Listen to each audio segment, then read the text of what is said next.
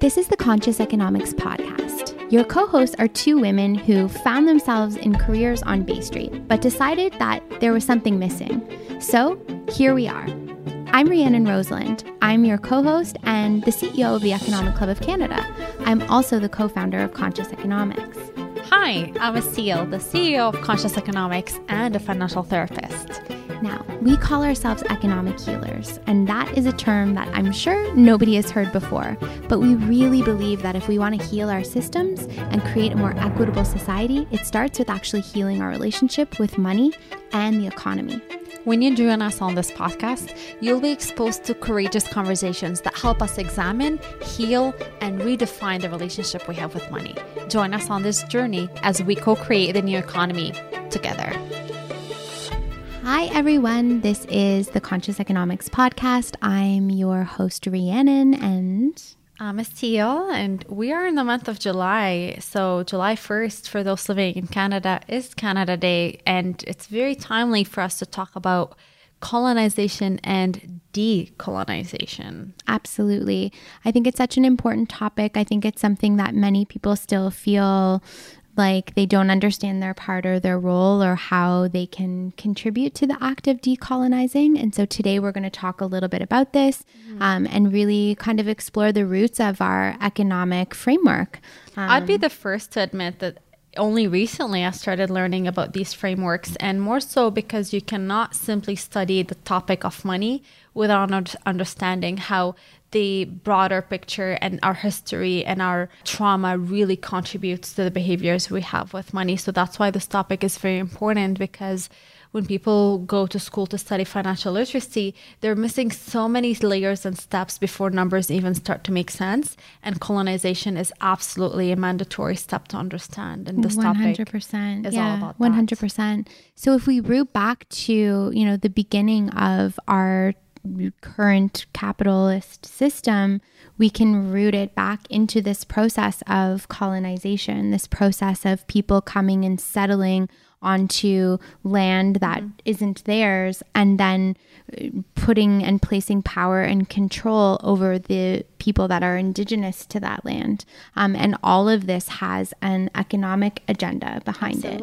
And so again, when we look at how we came to be here, so even for myself as a settler here, how my family came to be here on this land and the process of that is something that I have to learn, I have to unpack, I have to acknowledge. There are many privileges that I am afforded because I am a white settler woman, and these are the things that we need to sort of unpack if we want true economic equity, if we want true reconciliation. Reconciliation cannot happen without economic reconciliation. And so understanding the roots of these systems is incredibly important, albeit difficult to hear and understand. There's a lot of shame. There's a lot of guilt. But again, when we come back to it, avoiding those things and just ignoring them makes it worse. It's better for us to look, understand our history, acknowledge our difficult histories, and then begin to try and figure out how we can build a new framework. What's interesting about what you just said is the word history, because I have a chart right here to show you that was actually brought from Forbes, and it's the source of it was Prosperity Now, an Institute for Policy Study, and it's showing the racial wealth inequity in the U.S. and from the years of 1983 to 2024. So technically, that's future, because we're in 2021 as we're recording this podcast. And if I show you here, and I'm going to try to, actually, since it's a podcast, let's just try to explain it by words. But even visually, it's very striking to see the wealth gap between the white, the black, and the Latinos in the U.S. So I'm just going to take an arbitrary year. Well, let's start from the 1983. The average wealth for the white family was $102,000 approximately, while it was $6,000 for the black and $4,000 for the Latino. Just hear these numbers out. Numbers speak for themselves. In 2024, I mean, this is not history right now, this is future. The average wealth for the white family is $122,000, where it's almost $1,500 for both black and Latinos.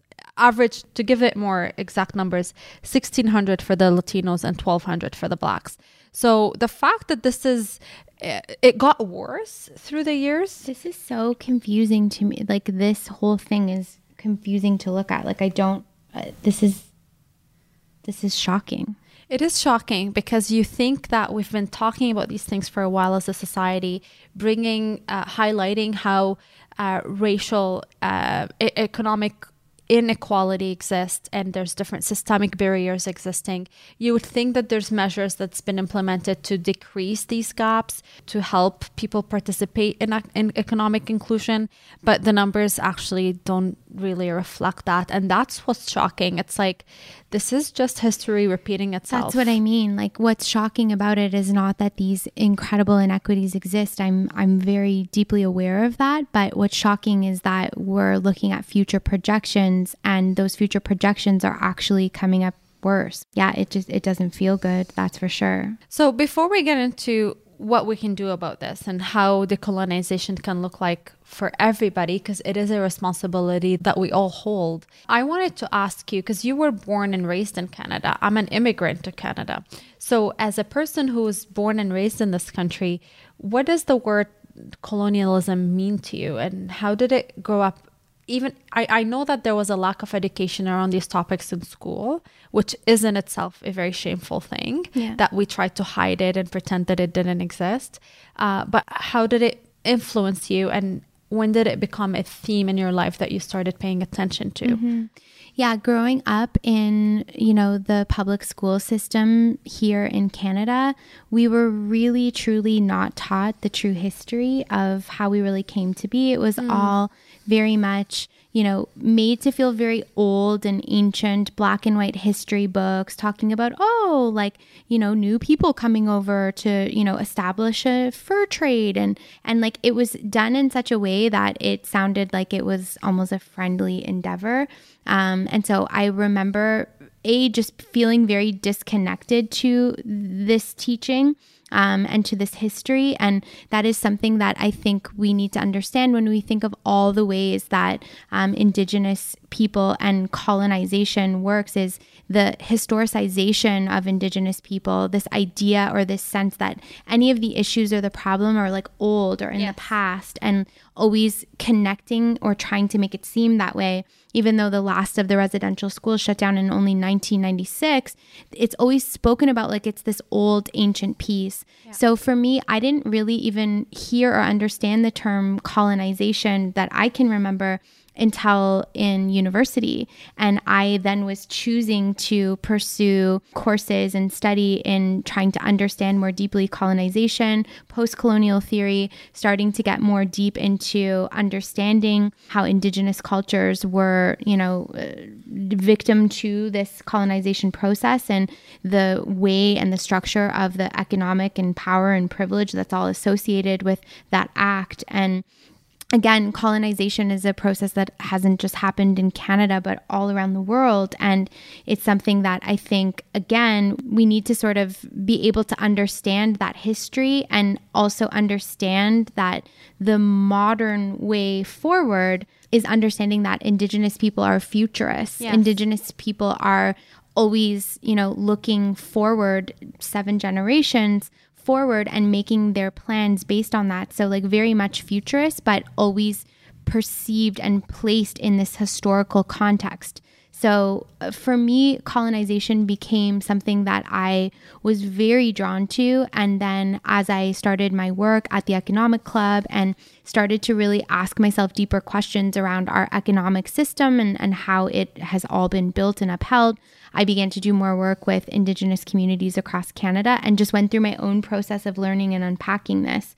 So one thing that I've learned in listening to scholars and Indigenous leaders teach about this is that decolonization is not the work for Indigenous people. It's truly the work for settlers and work for all of us in order to kind of pull these frameworks apart. Yeah. And the process of indigenizing, that's the work for Indigenous people, not for us. But the decolonization process is work for all of us, and we all have a role to play in it.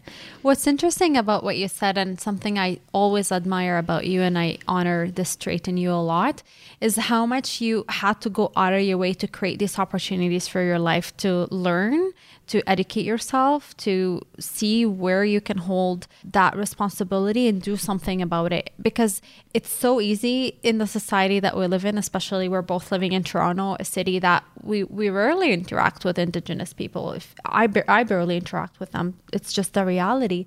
It's very easy to pretend that there's no such thing as injustices happening in our society, because it's not literally in our face all the time. Recently, though, in the news, there've been a lot of talks about the very traumatic events that have been happening, uncovering the bodies of the children across, the BC and Manitoba. And it's only when we hear headlines like this that this issue becomes in our face again. But then it sort of dissipates and we forget about it until the next headline, which is unfortunate, because this is the continuous perpetuating issue. And it reminds me of this fable where this little boy goes to his mother and he says, "Mom, there's this little monster sitting on my bed." And the monster is the size of a cat. And his mother said, "Don't be silly. There's no such thing as monsters." So the monster starts growing. And he's like, "Mom, there's a monster in our house. He's the size of a horse." And she's like, "Don't be silly. There's no such thing as monsters." And every single time the mother continues to deny the existence of this monster, the monster grows bigger and bigger and bigger, to the point where he uplifted the whole house and is now a dragon in the sky. And only when the father came back home, he had to climb on the shoulders of this monster, so he actually acknowledged that there's a monster in this house, that the monster finally disappeared. And the reason this fable is interesting for me to reflect on as we talk about colonization, because it feels as if colonization was this monster we didn't want to acknowledge exist. And the more we refuse to look at that reality and understand it, the more it somehow grows worse, which is why these racial wealth gaps that I was referring to earlier continue to perpetuate negatively to the future. Well, and I think what people don't understand too, because I've heard a lot of folks say that, and again, this comes to that historicization piece that I said, because there's a lot of people who feel why are we still talking about these things? This is old ancient history. We need to move on. And it's intergenerational trauma is a very real thing. And we are seeing the impact directly right now. I mean, there are still survivors alive right now of our residential school system. Mm-hmm.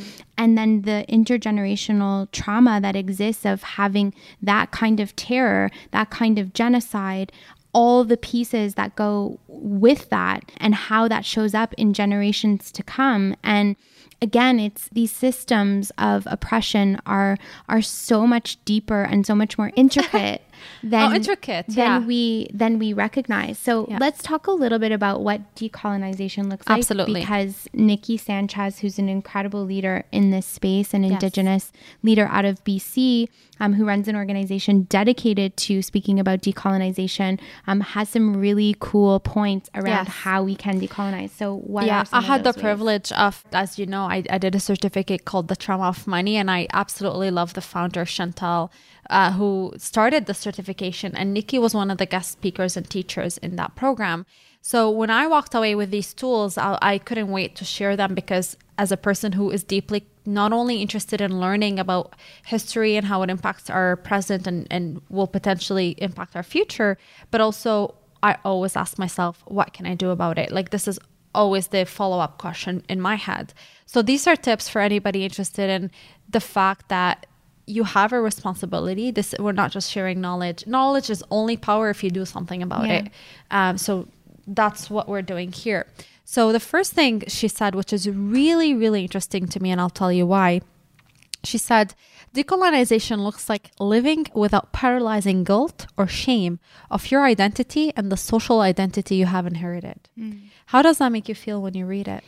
Yeah, I mean, that runs really deep, because I think, and this is for all of us to be able to feel that. And depending on who you are, there's a different lens to look at it. But I know the incredible guilt and shame that I have felt about thinking about the history of my ancestors and how they contributed to this genocide. And it is that guilt and shame can be an excuse for many people to not go deeper into the work. It's like it stops right there because there's this paralyzing guilt, but just being paralyzed by the guilt and shame and not doing anything about it doesn't relieve the issue. It's like we have to move past that and start to bravely, as a new generation, go forward and really command within ourselves that we learn and understand. And another way to decolonize is to understand, like, how did you get to this land? Who and what contributed to you being here? What land do you occupy, and who does it belong to? Who did it belong to? What's the story of your ancestors? If you go on our website, actually, you can't even access the website and start looking into who we are and what we do before you have to acknowledge that you're a settler and to kind of just take a moment to reflect on the land that you live and work in. But the reason this is also interesting for me, because I was having a conversation with my partner about it, and my partner always has really interesting views, and I absolutely admire him in so many ways. And what he was saying when I was sharing this specific tip with him about the paralyzing guilt and shame that honestly a lot of people are crippled by, especially like people with privilege, white privilege and whatnot. And he said that it doesn't serve anybody when you're crippled with that shame and guilt. You shouldn't necessarily feel the responsibility to take something on coming from that space of shame and guilt. You should feel it because it's your responsibility from a space of inspiration. And we're born to serve, and we're born to be there for the community, for what it is, not just not lead individualistic lives. But when we're crippled from shame and guilt, that's not helping anybody either. So he was making the argument that a lot of people are now putting a lot of shame and guilt on white individuals to take responsibility for things that they didn't necessarily create. It's their ancestors that did. And that's just creating a different type of problem. And it was an interesting perspective. I mean, I'm still sitting and trying to process it because it's a bit out of the norm of what you hear. But I thought it was an interesting comment, because it's almost like if we continue to do that, then would the tables be turned at one point? Like, I don't know where that would lead us, but I think that the interesting piece about guilt and shame is not that we necessarily contributed to the creation of it, but we absolutely uphold it and we continue to perpetuate it. And one of the biggest pieces of the work, I think, for all of us, and I'll just put it in like a personal tense for me, is I constantly ask myself, where am I still upholding these values and belief systems of that colonial white supremacist? And I do, like, it's in every day ingrained because it has been indoctrinated and ingrained. It's everything to do with the way that we think about currency, to the way that we other people, to the way that we invisibilize certain groups. It's all of those pieces. And unfortunately, it always feels like it's an outside job or this collective job. But really, if we each personally took responsibility for where we are holding these values and beliefs, and understanding that it isn't, it's not our responsibility for what happened in the past, but it's our responsibility now to be able to reframe and relook at that. So this is actually very tied in with the next tip, that decolonization looks like giving up social and economic power and privilege that directly disempower and, like you said, invisibilize others. Plus, it also looks like dismantling patriarchy. And it's interesting that you said just the last piece there, that even though what happened to us in the past is not our responsibility, the healing and the future of what we do from this point onwards, especially when we become educated, it absolutely is. 100%.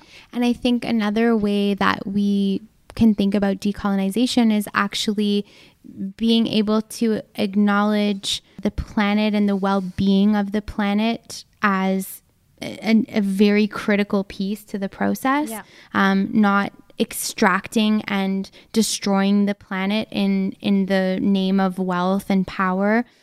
These are all ways that we dismantle that system and we decolonize.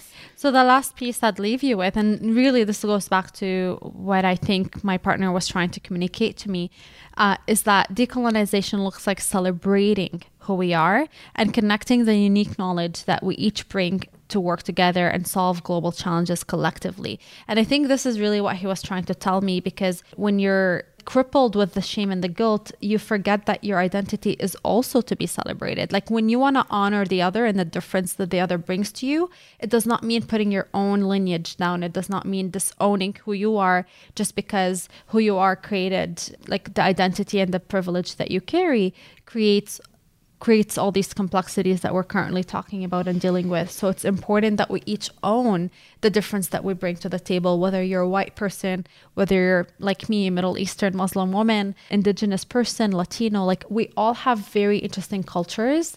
And it's really in coming together and owning these cultures that we can truly create a co-creation of this world that we all want to belong to. Mm-hmm, mm-hmm.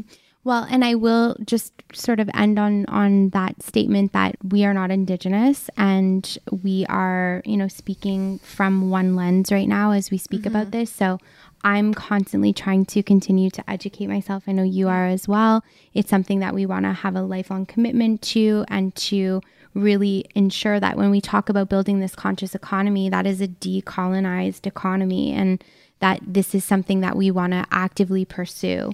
And the last piece that I always, this is my own sort of personal take, but when I think about the act of globalization, I think we got that wrong in so many ways. There's so much that we've done in, you know, in order to, again, uphold this sort of white patriarchal framework and being, you know, taking resources and labor from other places around the world to support this kind of Western capitalist model. But one thing, when I think about what would a true act of unity of globalization look like to me, and that would be to honor all of the unique knowledge that is all around the world, and actually be able to, like, if each of us came together, each culture holds like one piece of the puzzle to building this really beautiful mosaic of something that is whole, that is connected, that is all rooted back into mm-hmm. that oneness and that unity consciousness. And so I hope and pray for the time when, whether it's, you know, my children or the generations to come, can actually extract that beauty and value, as opposed to suppress it. Yes, and taking from others in order to uplift someone else, and instead actually being able to work together and take those most beautiful, you know, knowledge and privilege and turn that into that one sort of global unified. Absolutely. Yeah. So for all the listeners, these are big topics we're talking about here, and there's only so much we can cover in a 20-25 minute episode. So we do encourage you to just really join the conversation in whichever way it means for you, whether you're bringing it up in your next social setting or you're just spending some time on your own to reflect on these topics and conversations that we bring up. And also to visit our website at ConsciousEconomics.ca and become a member of this economic healing journey that we are co-creating together, because it is a journey that is truly something that we all play a responsibility. And even though our healing journey is unique and personal to us, there is a collective piece to it that community brings us as well. Healing does happen in sharing circles, and we're here to just plant the seeds on that journey for you. Yeah. Thank you so much for listening, everyone. And we'll see you again next week with the next Conscious Economics podcast. Take care. This podcast is brought to you by RBC InvestEase. If you've been listening to the Conscious Economics podcast and you're ready to heal your relationship with money and start an investment portfolio, RBC InvestEase may be the perfect place for you if you're just getting started. Not only is RBC InvestEase platform easy to use and requires very little to get started, you can start with as little as $100 and actually rely on the incredible technology and expertise of the RBC InvestEase portfolio managers to ensure that you are having a product that is helping you grow your savings and investments without all the heavy lifting and confusing aspects that can be so daunting and, quite frankly, can make people feel like they don't want to do it at all. RBC InvestEase is giving us a promo code for all the Conscious Economics listeners that waives their management fees for the first year. To take advantage of this offer, visit rbcinvestease.com and use promo code AA245 before July 31st to take advantage of this offer.